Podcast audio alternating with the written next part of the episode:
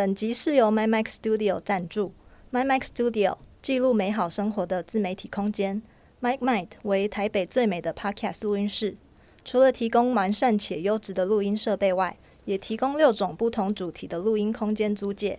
不论您是录制 Podcast、YouTube 直播、线上课程、商品拍摄等，一间录音室就能多元的使用。MicMind 用声音传递美好理想，用空间品味质感生活。使用折扣码 Exchange X C H A N G E 即可享有租借录音室九折优惠哦！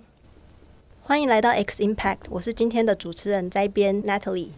Hello，我是 Joyce。我们今天非常荣幸欢迎在金融科技 FinTech 领域深耕多年的马克来到现场。马克也有经营自己的 IG 粉专，叫做马克解读金融科技。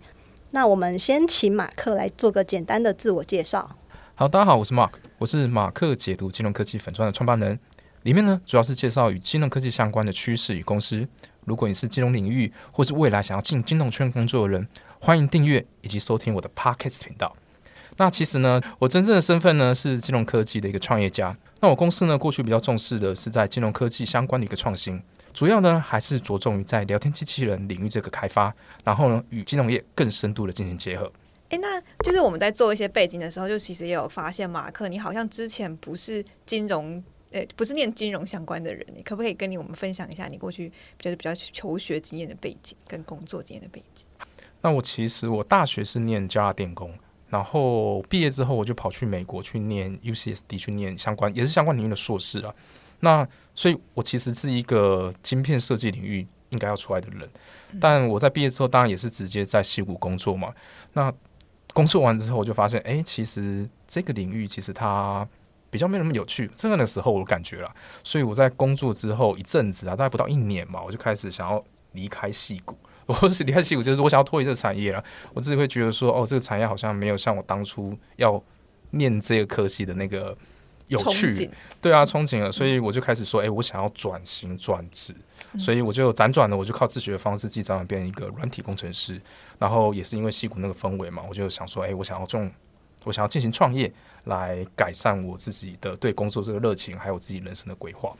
那为什么不会想说，就是在戏骨，就是呃呃，比如说换个工作环境，怎么会想要回到台湾呢？怎么不会想说在戏骨直接转职转行？哦，应应该是这样子啊，因为矽谷本身它其实创业的风气就很丰盛。像我那时候认识一些学长，因为去当地嘛，你会认识很多，就是比如说台湾过去的，或是其他国家的。那他们其实，在那一边，他们在那边，比如说都是很好的公司，比如说那时候的 Facebook，或是那时候的 Google。即使他们在这样的公司，他们很想创业，就是他们很想要自己的作品、自己的东西、自己的事业，甚至因此这样子。好了，讲比较白一点，他们也想要这样一夜致富，也不到一夜致富，就是很快速的能够累积自己的资产，然后做更多的事情。所以我那时候其实有点冲击，就是我那时候会觉得说啊，我找到这份工作，我是不是想办法就是这样子，就是爬阶梯的上去，变成一个中阶，然后转职，但我还是在相关领域。所以我对于那边的环境的冲击是对我来讲蛮大的。我一直想说，哦，我可能现在我这份工作应该要跳出来。而不应该只是专注于在我手上的工作。但那个时候，如果我以晶片设计领域来讲的话，我应该是因为那个领域本来就很，如果你要创业的话，其实很花钱的。如果你的专才在那个地方，所以我就一定要去做一个转职的工作。然后，所以我那时候就选择是软体工程师，因为软体工程师对我来讲啊是比较快速，就是我可以用很少资本来进行创业。那所以我那时候就转职成软体工程师，然后自学去学城市设计相关的一个背景跟资料，我要补足这份资讯。所以后来我自己算是稍微懂一点东西的时候，我就开始做，想说，哎，我到底可以做什么事？所以我就开始去理解说，啊，到西谷那边还是台湾这边会比较好。那我觉得我面临到两个问题，就是我在西谷那边的人脉跟法规，其实我是很不熟的，因为毕竟我是一。也不是民营嘛，就在那边也待几年而已。所以，尤其你要创业，包括公司成立相关法规，当然这些东西你都可以找到大办公司或者相关的人去介绍，让你理解嘛。但是它其实是有一个知识的 knowledge gap 在那边的。对我来讲的话，如果我想要有一个比较嗯丰富的资源的人脉的话，或资金的资源，或募资，或者法规的一些。呃，知识的话，其实台湾对我来讲会比较相对比较友善，尤其是如果我是要专注在软体相关的科技发展，那那时候台湾的软体人才其实，真的是笑个短袜，对，所以我会觉得说，OK，台湾的创业环境好像比较好一点，但我不是说戏骨环境比较好，只是说我那时候没有足够资源来支持我做那些事情。但如果是比如说我有人脉相关的介绍，或者是法规相关的依据可以让我遵循的话，其实戏骨真的说实话也是一个不错的地方。那只是说当时候的选择就是这样子不太一样。那我蛮好奇的，就是怎么会选择金融这个领域？因为听起来就金融跟硬体这个产业也是跳非常非常远，然后即便后来变成是你呃你想要专注在软体工程师这个职位的话，但是为什么会选择金融这个创业题目？而且就是台湾对于金融科技 FinTech 嘛，就其实对于 FinTech 的发展或者是运用啊，其实不是说很普遍的有深入的了解，怎么会想要花时间去创 FinTech 的粉砖？OK，为什么要选 FinTech 这个主题？其实后来我一直在想这个问题啊。最主要一开始的时候，其实我那时候在学软体相关的开发的时候，其实我把我很多的心意都放在跟金融相关的技术，呃，包括技术研究、产品研究、服务研究等等。还有就是我那时候也开始写程式，包括做一些自动化交易的事情。所以我对金融的产品，我会觉得非常有前景。但这个钱就是钱啊，对对？好像有点肤浅。但是就是说这个东西。呃，因为那时候，嗯、可能做服务就是哦，我要做一个 SaaS 服务，提供其他人或者是给别人用。但金融服务在我自己在，比如说我花很多时间去了解相关的金融商品，花很多时间去了解哦，金融它的交易的状态是怎样，所以我会觉得说它是一个，如果你创造出服务出来，然后又有在这个特殊领域可以提供服务的话，它其实是很有前景。那我在台湾那个时候为什么会定这个主题要往金融科技发展的原因，是因为我发现就是台湾刚好有一个叫做呃金融千里沙河。然后那个时候也刚好是一七一八年嘛，刚好换了一个金融监管会的主委，然后它是一个相对会让人感觉很开放，然后法规好像开始要调整，你会觉得说哦，是不是台湾的呃要金融改革了？所以如果那个时候你是一个第一颗种子，那你就会站在前面，因为那个时候就等于说是他鼓励，有点感觉就是鼓励一些新创机构，你可以尝试金融科技的创新。那如果你那个时间点刚好在改革那个时候站进去的位置，我觉得那个是一个很好的点，因为我做其他任何一个服务。都已经很多机构竞争，对机构竞争或进入，所以对我来讲，我觉得哦，我选那些其他题目会很难切进去，那不如就选金融科技相关的创新。那我只要补足这门知识，我就可以踏过去。因为金融科技这两个词，就是说，诶，原本的科技公司去占据或是比较不瓜分啊，用更有效率的方式来将金融产业或金融。呃，机构产业的一些服务给取代掉，因为它比较效率嘛。那我当然是希望透过这种方式来去当第一颗种子，来去完成这样在台湾金融创新的产业。所以我那时候就选了台湾，也选了这一个金融科技的题目。那那听起来就是是一个就是你的兴趣，然后再加上你对于市场趋势的发展，然后跟政策综合考量，向你选择金融。产业当做创业的题目，但应该可以想象，就是你在创业的过程中一定遇到很多的困难。那呃，就是这个有如你所想象中的这样吗？对，就就是果然还是要从金融产业出来了，你才知道金融产业的困难点在什么地方。台湾的话，其实虽然那个时候我讲那个大环境嘛，就是哦，监管会在开放，法规在调整，但它其实在金融科技改革那个氛围下，它还是相对比较保守的，所以。我一个，因为我是从美国这样工作回来嘛，那我第一个就会遇到一个问题，就是法规看起来开放，但实际上它的限制很多。它开放其实主要是开放给所谓的呃大型金融机构，因为他们在很多东西的调整上面，他还是比较信任金融机构的，所以他都会觉得说，哦，如果你是新创机构，然后你要想要做金融改革开放或创新的一些调整的话，那你就要跟这些金融机构一样的标准，不好意思，你先有一个五亿的资本额，然后你必须里面要什么监管人才，然后你有什么东西一定要有，你的人要什么样的经验才可以当总经理，这对一个新创。就等于还是把一个新创公司当成是一个经管机构在看。对对对，就是会觉得说这个门槛对于一个，比如说我们讲一个科技创新的人要转型到金融机构，他要满足这么多的需求以下，它是很难跨过去的。所以你会有一个就是说，哦，我新创本来就是要求新求快，但我要满足这么多的基础建设之后，我才有办法做创新。那是不是金融机构继续做就好？所以你会觉得说，哦，新创其实没有这么多的能量去做这些事情，这是第一个。所以它会在一些法规的调整上，都还是以大型机构为主。那你新创就很难做创新嘛。然后第二个就是我自己面临到的是，我虽然觉得台湾人脉很比较 比较合适找到人，但问题是说我缺少一个就是与金融界连接那个人脉。因为我没有在金融界工作过，所以我很难认识。比如说，我光是银行要开户，然后他就会对我的那个营业项目，他就诶，这个到底什么东西？你为什么要做这件事情？是不是很危险？然后就说、嗯、哦，那因为我只能去柜台开嘛，所以他就会不敢开给你。然后再就说啊，那我想要联络你们的一些什么呃总经理啊，不是啊，就是比较大一点的人。嗯、你会发现你寄一封 email 给他，然后就是很久都没有回，或者是我甚至已经被银行设成那种黑名单，就已经到这么严重了。所以他看到我的职业项目，然后还有我就是申请的项目，他直接就说我们不会跟你往来。所以虽然我们东西没有违反法规，但他就是会忧心，就是说哦，我还要替金管会监管，因为一出事。金管会找的是银行，不是找我，嗯嗯、所以他们就会很担心这件事情。所以在那个状况底下，我会觉得说，因为我其他的一些金融创新的一些同业嘛，那他们可能就是哦，他们是什么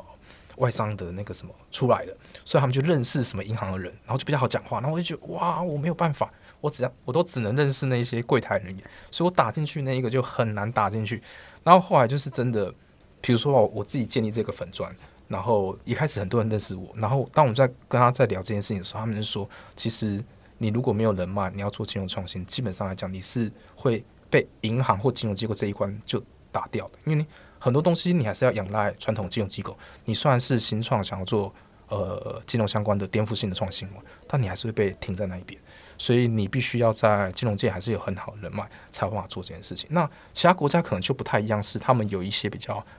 良好的一些法规的设定，或是牌照的发放，所以它会等于说，就是如果那个牌照设立好了，你就比较容易的，就是不用在这边，他也不知道你到底合不合法或是怎样，你一定合法状态下，你基本上申请到银行就会比较方便一点。所以这是我是觉得说，台湾法规的问题，还有本身金融业结构的问题，还有本身一些很多奇怪的事情底下，所以在金融业做创新或金融创新啊，其实是很不容易的。应该说，就是金融业还是会比较多框架，然后还是比较保守。听起来，那就我想要问的是，因为我想我们会比较不懂，比如说金融创新，它呃，比如说隶属在金管会吗，或是数发会吗？那这两个是有什么差异？跟就是哪个比较适合 FinTech 的发展？OK，嗯，这个问题其实我们那个我们自己的相对于 FinTech 相关创新的一些新创，其实都围在一起聊这件事情，因为。金融创新的新创业者，他其实是很特殊的，他很多东西都很仰赖所谓的跟银行的合作或干嘛的。但呃，比如说好，我们做一些，比如说最近比较红啊，就是大家如果看到新闻，就是比如说 IMB 这件事情，那他金管会就不管这件事情，因为他把它分在所谓的借贷法里面，所以说就会有一个这样的问题，就是诶，金管会他不特别管理这件事。然后他就把它直接放在所谓的一个借贷法条里面，就是一般的民事借贷里面去做一个处理。但问题是，它就会有这一些所谓的资金的流动，或者是资金被盗取，或是成立一个空的案件来集资这种状况。所以他在没有管理的状况底下，到底是哪一个主管机关来特别管理这件事情，是有点灰色地带。所以我们应该这样讲，就是说有些东西我们不希望监管会太多的手插进来，因为如果你一旦有监管会来管理的话，那他就是一定是你要自拍嘛。那你要 监管，然后你很多事情就会建立起来。那而且呢，大部分的金融机构都是你取得这个牌照之后，你只能专营这项事业。那对于科技公司来讲，就是说我今天可能可能我做借贷，那我可能要转型做其他东西。我的科技，我用是科技的技术去来做金融创新嘛，所以我转变速度很快。但我持牌就等于是把我这个公司给定型起来了。那我只能做这个业务，那就会很可惜。台湾目前来讲，就一直在呼吁说，政府应该要有一个主管机关，是特别来管理我们这些金融创新机构的服务的。因为我们的特性跟特质跟一般的，比如说电商产业或者是零售产业是比较不一样的。我们会有一些金融上的一些危险或是问题等等，或者是我们很需要银行的合作，或者是账户的开立等等。那这一些会希望是政府扮演一个角色来去做一个撮合，来协助我们完成这些问题。否则就是会面临到问题是。台湾现在有一个呃速发会嘛，那可能大家就是原本一直在期待说，速发会是不是也可以来协助金管会来管理我们这一些的金融创新机构？对，那很可惜的就是速发会他其实不太想要接这件事情，他会觉得说，哦，这个是金融相关的知识嘛。数发会的全名是数位发展数位发展部。数发会啊，在定义上啊，它是管理所谓的我们整个呃虚拟世界里面的一些管理，在我们整个。呃，国家的定义上来讲，那金管会就是实体的这个产业的一个金融的管理。那所以一旦踏取到所谓虚拟，比如说线上化的或虚拟化的一些金融啊，金管会就会说啊，那数发部可不可以来管理这件事情？但数发部就会说，哦，这个是跟金融有相关的，所以还是归为金管会。所以他们两个就会很纠结，就是说到底谁要来接下这一个大麻烦？因为说实在话，这个东西一直都是一个大家不想接，因为你想想看，一旦发生事情，那一个人就会被拿上台面来说：“哎，你要不要辞职？”我觉得这可能就是我们台湾对于金融这个的错误的容忍度其实非常低的。所以一旦出现一个东西，因为它说实在话，就是它影响会有点广泛。所以一旦出错，就是那一个部长就被定到，就是你知道在，在立委咨询台上就会很可怕。所以他们大部分来讲说，哦，这个东西我只要有其他法条或其他部门可以管理，那就给他们吧，我们就不要管。所以像比如说之前一直在喊说什么，呃，加密货币、加密资产，那是不是呃，监管会要接？那监管会也就说啊，等一下，缓缓，我们看其他国家状况怎样。最后被逼到说，哦，好，监管会还是要来管理，它还是有条件的，它还是只有所谓的呃，加密货币资产的管理而已。所以，我就是说，目前来讲，就是还没有一个专属的机构来管理我们金融创新的部门，所以他就很难的去辅导我们。或者说，哦，你有没有需求？没有人理你。你到底呃，开户上或者是这个法规的进步上有没有什么困难？嗯，没有人理你。所以，金管会都只是说我呼吁吧，你们民间自己组成一个团体，你们自己成长，你们自己订定自律规范，然后我们看了你自律规范之后，或许有一天我们会订定这个法条来限制你，或者是调整这一个你的呃商业模式嘛。但问题是说，对于新创来讲，他会很麻烦一件事情是，他突然有一天要说：“诶，你这个是犯法的哦，我之前只是叫你自律，但你这个是犯法的哦，所以我现在开始要规范你了。嗯，所以你的公司就会一夜之间倒下，因为你不能做这件事情，所以就会有一个所谓的监管的危机存在。那我们一直都会希望说，哦，最好一个主管机关，它可以事前的规范你，你通过，你就可以执行这项业务，没有问题。那你什么都是合法的，不会银行就是银行变成你的。代罪羔羊，不会有这个状况出现，因为银行会担心哦，你是不是没有被监管，你是不是很危险？所以如果有这个东西，一个主管机关出来帮我们做规范或辅导，我觉得会好很多，不会像现在就是很多新创机构啊不敢做 to C 的相关的，就是客户相关的一个服务创新，因为很容易出事，因为只要有对对对，大家都不敢，就是不小心就被关起来。我自己也哦，差点被关啊，没有没有到这么严重，我意思是说，就是不小心会关起来，这件事情是很可怕，所以他们就会做 to B 的。就是说，跟金融机构，那我提供服务给你，对，那也是这是目前这是台湾近几年来啊，to C 的那个金融科技创新业者就大幅的下降，全部都转到 to B，因为最安全，所以这也是让我们台湾就是整个那个，因为这样的法规政策，因为这样的组成架构，变成说哦，我们的嗯金融创新服务开始有点偏向某一个类别，所以这也是目前来讲一些挑战的困难在这个地方。因为我蛮好奇的，因为我不是金融背景、科技背景相关的，就是呃，为什么 To B 相对于 To C 是安全的？因为 To B 不是更接触到的是监管机构吗？哦，To B 哦，我这个 B 的是金融机构哦，所以如果金融机构它允许你去跟他合作或提供服务给他，他在某一个层面上，他必须要跟监管会讲说，哦，我要跟这个业者合作，可不可以？哦，业者监管会同意了，就是安全的。对，他们会会去解释说，因为其实银行的。还蛮严格的，他们比如说要用什么新的服务是市场上还没有的，或者是你要跟什么业者合作，你都必须要报备给监管会知道，让他们知道说我们要做这件事情了，可不可以？哦，可以，那我们就做吧，不可以就不行。对，所以如果你可以争取到银行愿意跟你合作，你提供不错服务，那银行愿意说哦好，我去跟金管会沟通看看，那可能就是说通过这个方式，只要银行愿意跟你合作，然后金管会那一关过，你的服务就是会可以通行。所以对他们来讲，就是说做 to B 是。比较不会有那一种突然有一天跟你讲，哎，不行了，我们这个违法哦，我们现在那个那个警察就会进去里面扣押你的主机，这样没有就不会有这种事情发生，你会比较安全。所以对于说，为什么大家一堆金融新创业者就会疯狂涌到 To B 那边，因为相对安全很多。诶，那刚刚提到说，就是其实，在台湾 FinTech 发展是有点被法规局限的。那相信在国外有一些可能法规比较宽松的地方，他们 FinTech 发展其实是很快速的。那也想要请马克帮听众稍微举几个。呃，实际 FinTech 可以运用的例子，让我们可以比较有更清楚的想象。好，这边我举一个例子吧，因为借贷领域是我比较熟的，那我们也不是要定期的去研究一些借贷领域相关的一些创新或改变嘛。那借贷领域的话，其实比如说因为疫情的关系，大家开始做一些数位型的借贷。那所以，但是比如说像东南亚吧，它是属于一个比较像是一些呃信用没办法去建立的一个国家，因为他们的银行基础建设本来就不足。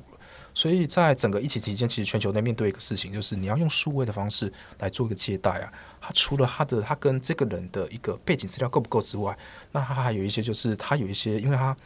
跟银行往来不多，那它就没有办法做这个信用评估来分放贷。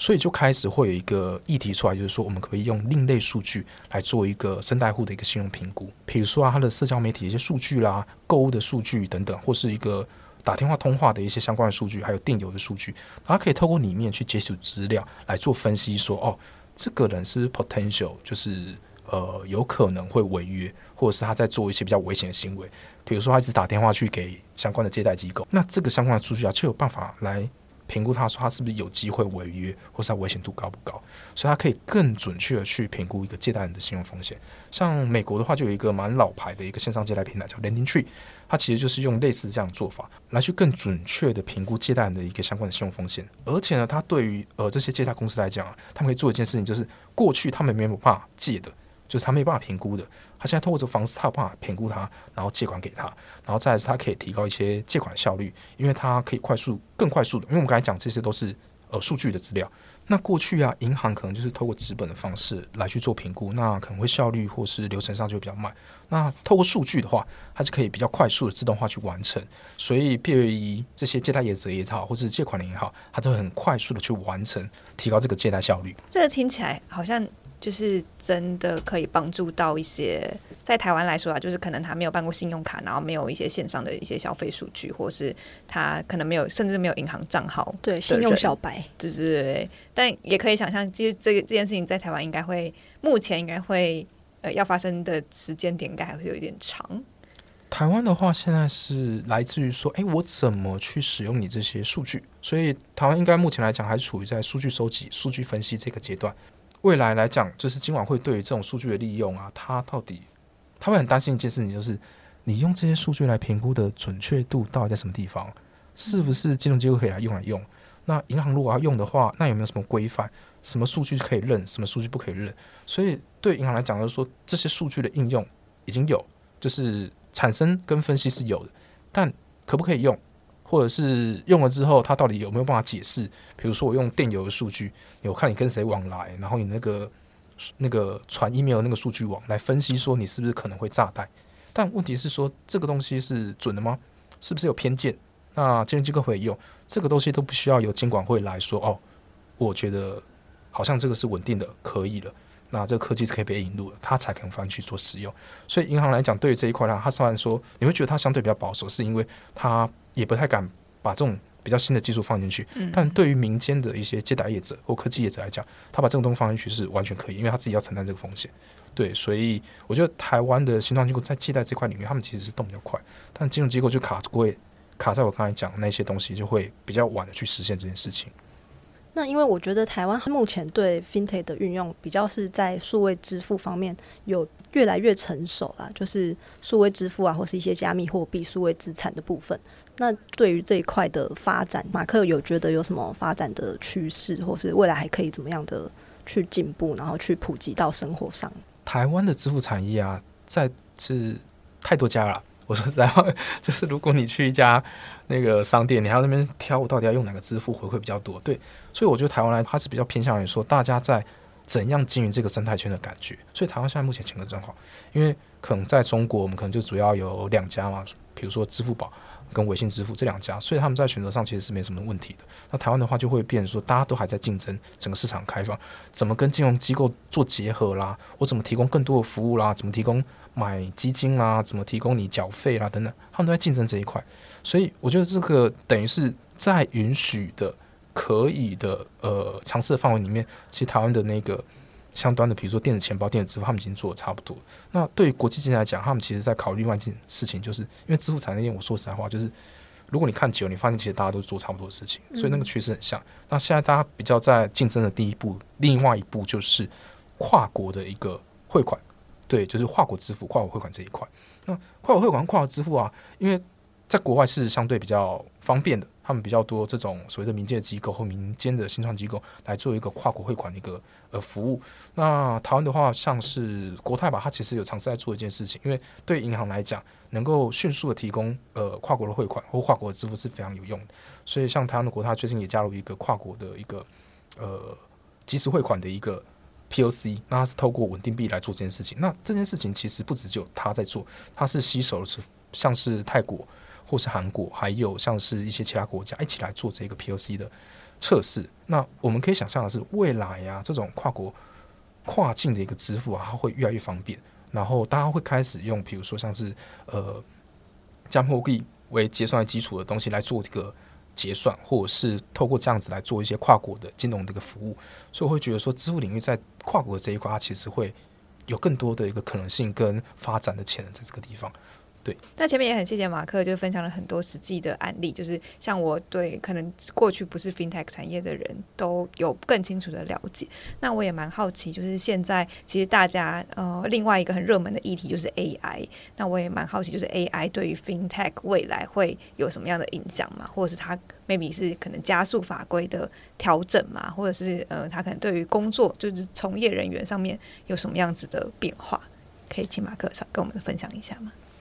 ？AI 在说实在话，不只是金融产业，基本上是全部产业，它其实都有冲击到。嗯、那对金融产业来讲啊，就是客户的隐私权跟相关著作权的使用是备受关注的。NCC 底下相关的业者，或是杂志啊、媒体，或是著作权，或是伦理道德这相关的问题，来让一些的，比如说政府机构或是民间机构来去使用这些人工智慧的一些服务的时候，要在哪里去做个调整跟规范，或是限制等等。我觉得这个是。当一个新的工具使用的时候，大家都会呃不小心跨过了道德的界限，对，或者是说就是工有些工具是很强的，但你运用不好的话，它就用在坏的地方，所以一定会有一个就是工具先出来，然后接下来就是法规来定定说我怎么限制这些工具的使用，然后大家就可以用这些工具来帮助你的工作流程或者更新等等。那这个就是所谓的法条相关的部分。那我们再来谈谈，就是说金融业现在有这一个工具，那大家一定会开始聊，就是说啊。哦我的工作是不是被取代？其实每个人都在想这件事情：我的工作是不是被取代？对，或者是说，诶，这个工具到底可以帮助到我什么？或者是说，呃，我到底怎么用这个工具？其实大家就开始会有些问题出来。所以我们来看金融科技，或是讲金融业这边好了。其实最容易被取代就是有可能啊。我们说有可能，就是说它慢慢会发生，但只是还没到现在而已。因为 AI 的工具的成熟，它其实要一段时间才会成熟。像我们一些的文案的撰写、形象相关的文案撰写，或者是基层服务人员啊，或是一些报告生成、模型的测试等等，这些比较像是重复性的，或者是一个 template，的或者是说它东西其实是蛮简单的，这些事情就是第一个会被取代掉。那 AI 这个工具到底跟自动化工具差什么地方？就是。AI 这个工具，它可以让原本人才有办法处理的事情，像是一些比较没有结构化的东西，转成结构化之后再去做使用。那因为大家想想看一个情境就好，比如说我们客户会写一些声带的一些资讯嘛，那可能会写理由等等，但是一定要人看过那个理由，你才有办法做分析，因为人就会觉得说啊，他写的好像很有希望啊，或者是它里面的资讯是包含在里面的。然后有的银行或是有的。呃，借贷机构就用这个东西来作为评断，说这个人到底要放款给他的其中一个依据。但是问题是，这件事情机器没办法做，你怎么自动化都没办法做这件事情，或者是你就必须要借助 AI 的工具，AI 工具就可以帮你，尤其是大型语言模型这些东西，它可以帮你做情绪分析，然后或是你生态原因的一些特殊的关键的资讯的抽取。那你过去一定要能做这件事情，现在只要 AI 工具就可以做这件事情了。所以我会觉得说，AI 工具这件事情就是把没有结构化的东西。变成结构化，你只要依赖 AI 工具就可以做件事。这种人就很容易被中间再取代掉。有些东西你是可以取代人的，但有些东西还是没有办法被取代的。比如说，好，你用 AI 来取代一个 PM 的角色，但这个 AI 不会跟人沟通啊。对，我生气，我就不想要跟他讲。对，我意思是说，比如说 PM 这个角色，他很需要跟人去沟通，但你用 AI 取代这个角色，其实是不 make sense 的。对，你只能用 AI 去辅助他，你不能用 AI 取代他。再来就是说，有一些东西是像金融领域一样。它需要法规的限制，还有一个道德规范，就是你可以做这件事情，但在道德上你不能做这件事。所以道德规范中心虽然你可以慢慢的放进 AI，但它是会有瑕疵的，或者是在训练上的问题的。所以有时候那个道德规范还需要人去遵循。再来就是说安全跟隐私啊，你还是必须要透过所谓的一个人去做监督，才处理客户资料。因为我们常常会说，哦，AI 这边自己做这件事情，那万一他有一天出错，他不知道，他还是继续做。不断的把客户的资料公布出去，你不知道，所以你最后还是要一个人，你信任 人还是被容易最被信任的一个人去监管说，说哦，这些资料到底是不是有被正确的处理好？所以这些东西的话，就是你没办法用 AI 完全来取代。嗯，治安的范围，它其实不只是治安的范围，当然它在呃整个金融机构里面还有一个东西叫做我内部的一个监管跟流程的安排，是不是每一个东西都照我的准则里面一步一步这样做？他需要一个人来确认这件事情，因为如果出事了就要找那一个人。嗯、但如果 AI 做错，然后你说啊这 AI 的错啊，对，然后但是 AI 是没有办法被处罚的，但你一定要有一个人来负责说哦这些东西都有做到点，他的东西都是没问题的，我是最后一道把关的人，签了名就是我负责，大概有点类似这样的感觉。诶，那像马克你们自己的公司现在目前有透过 AI 去实现一些，比如说自动化工作流程或是一些系统化整理。比如说，借由现在最行的就是 Chat GPT 的部分去拆解跟优化我自己的自动化的工作流程，或是我要怎么样利用 AI 去协助我的工作。对我们自己的公司，因为我们想要打造 AI 相关的技术提供者嘛，所以我们自己会做一件事，是我们自己内部流程一定要想办法 AI 跟自动流程化。嗯，所以我们逼每一个角色，我不管你是 UI US 还是 PM 还是行销人员，你一定要想办法把这些工具埋在你的工作流程里面。你应该要建立在自己的一个知识领域上面，因为你自己比较熟悉你的手上的一些工作流程嘛，你才会知道说哦，我到底要怎么拆解。所以你必须要拆解之后，不断的钻进去问那些问题，才有办法去解决你手上的一些工作困扰。那我这边举一个例子吧，就是说像我现在每周，因为我经营粉丝团嘛，我都会做一些 FinTech 相关的重点新闻的整理，然后整理完之后我就发布出去。所以这个其实很耗我的能量，以我自己创业，然后还要花这么多时间经营，其实是很耗我时间的。所以我自己本身就。先拆解，我自己比较熟嘛，所以我自己会分三个步骤。比如说，第一个，我都是会先做一件事情，就是先把热门话题、热门的新闻给找下来。再来就是说，哦，想办法从里面去产生所谓的包括内文跟标题这些内容出来，还有制作成贴文这样的状态。再来就是发布出去，这是我做这件事情的三个在我 domain knowledge 里面会做的事情。当我拆解完成的时候啊，我这时候就可以跟 ChatGPT 讨论了。比如说，我刚才拆解第一个嘛，就是如何找热门话题，那我就问他。他就会建议我说啊，你就收集新闻资料嘛，然后再将新闻资料分类，找出最大类的分类，就是分类最多的那一个，它就是热门话题。诶，我认同他这个做法。那但是问题是我想要自动化做这件事情，我又完全不要写程式，那我怎么办？所以呢，你只要把这些东西去上 Liper 上面去说哦，我要使用这个工具，然后我要产生总结跟标题，我要产生图片，它就会自动帮你产生出来。所以你到下一步，我要怎么自动化的去发布贴文？他会跟你讲哦，你就用 Google 序加 Figma 就可以产生贴文的图片，然后用 Liper 你又可以用 Google 续加 Social Bin，又可以自动发贴文。那每个人手上有自己手上的一些问题，它可能是一个很笃定的东西，或者是说它可能是需要这种大型模型去分析，或者是借助一些自动产图的功能。下有这个工具之后，你可以直接去问他。所以我会觉得说，一个会善用工具的人跟不会善用工具的人就会差很多。所以，我现在就会要求我自己的员工，就是说，不管你是哪个角色，我都会觉得这些东西一定对你会有帮助。所以，我们就鼓励他：你如果达到我们 KPI，把这个东西融到你的工作流程里面，那我们就会给你多少奖励之类的。所以，就是说，你变相去鼓励他去做这件事情，因为对他来讲，他用了这套工具，他的工作绩效或者是表现变好之后，回馈是到我们身上，所以我们就会。很强烈的鼓舞他去做这件事情，然后看他省下多少时间，我们再塞更多东西给他。所以，所以我们企业企业老板，你可以有一个很强的员工。虽然我刚刚听起来听到一个好像偏惯老板的发言，但是我觉得如果是站在员工的角度的话，他确实就是在会这样的流程之后，他可以省下很多时间，然后可能啊，就站在就是未来长期发展而言，他也会学会更多其他的可能扩增他的。工作的产值或工作的能力，对，对。那我想要问一下，马克 FinTech 有注重哪几项软技能啊，或是硬技能，是我们一定要 catch up 的吗？其实我觉得 FinTech 公司，如果我们将只讲 FinTech 公司啊，它其实跟科技公司是非常像。所以像一些软体科技公司，他们要的人才其实差不多，像是产品经理、工程师、数据分析师，还有风险管理师。哦，风险管理师就比较偏是金融相关的了。还有数位行销人员，这些东西对于这些所谓的科技公司来讲，它本来就很必须了。那在所谓的金融科技来金融科技公司来讲的话，它其实我觉得就是刚才讲那几个角色之外，这些人他其实都要有一个就是法规的意识跟金融产品这些知识，他必须要能够额外再具备出去，你才有办法去进入所谓的金融科技公司里面。因为金融科技的服务啊，它其实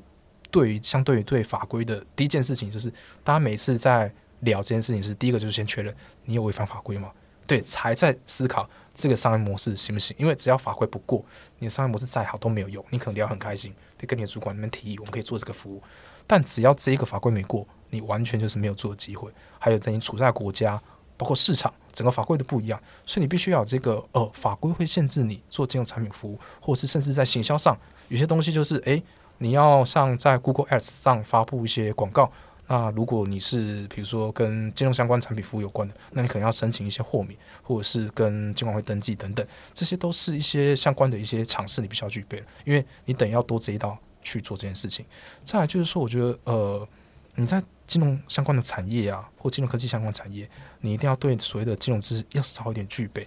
呃，否则的话你会没办法了解这个金融世界的脉动，包括我刚才讲，比如说好，我们说。如果你在一个借贷产业，那你可能也要知道所谓的股票市场的交易，或者是一些股票市场为什么会有起有落这种东西。我说为什么会知道，是因为它可能就会跟你的呃借贷市场的那一个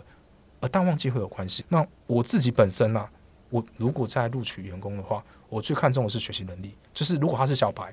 他跟我讲他完全没有看过金融科技相关的东西，所以我会觉得说他的学习能力是我最注重的。因为金融科技真的太新了，就算他真的现在都懂。一些皮毛啊，不是皮毛，就懂一些东西吧。他如果没有及时的更新或学习能力，他很快就会过时了。因为这个产业，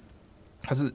呃科技产业来讲，相对于科技来讲，它是迭代很快。一个学习能力高的人，他其实很快速的去把这个知识做收纳。所以我们在找的不是一个哦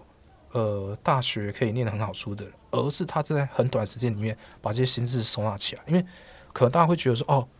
到底我学 AI 要上什么课啊？如果会问这种话，能代表他没有自己收纳的能力，因为他不知道怎么样把这些散落在四处的知识整理起来在一个地方。所以我都会问他说：“哦，那你学这些东西有用什么工具吗？或者是你怎么收纳你的知识吗？”那我们会希望说他是有办法自己做笔记、收纳、把知识管理得很，包括连结。那我们在这个金融科技领域，为什么我们会需要这个人？是因为第一个，我们转变速度很快。第二个就是新的科技技术进来也很快，第三就是法规的适应性调整或是改变的时候，它可能就在一瞬间，所以你必须要一个很快速的变动能力，去来改善你的知识点，来做这一个新知识的收纳。再来就是科技能力啊，我会建议都还是要有，包括我刚才讲的，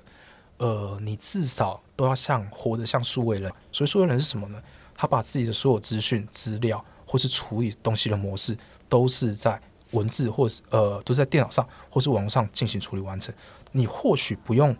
懂程式，但你一定要有一个是拆解你自己本身工作的能力。我觉得好像不只是 FinTech 的产业，就是我觉得程式脑跟数据人这个也是可能未来大家未来求职求职人才圈中很重要的一个技能。然后，如果是想要加入 FinTech 的话，然后想要增强刚刚 Mark Mark 提到的，就是专业知识跟法规意识的话，就真的很欢迎大家去锁定那个马克金融这个 IG 的粉砖。然后，最后也想把大家稍微总结一下，就是最前面的时候一开始提到 Mark 过去的一些学经历，呃，原本是在矽谷工作，但是后来毅然决然加入了 FinTech 的产业，甚至自己创业，然后回到台湾。呃，也分享了很多，就是在台湾目前 FinTech 的一些法规跟限制，然后以及跟我们分享了在国外一些呃实际 FinTech 的案例应用。那当然最后也结合了跟 AI 相关领域，然后以及我们就是在不管是。之后有没有有在 FinTech 求职，就是一些工作能力上面的技能，其实都对我们来说很有帮助。那今天也很谢谢 Mark 来玩，然后之后我们每周三晚上十点会上架我们的 X Impact Podcast，然后也欢迎大家锁定我们的粉丝专业，还有收听 Podcast。那我们下次见，拜拜。谢谢马克，拜拜，拜拜。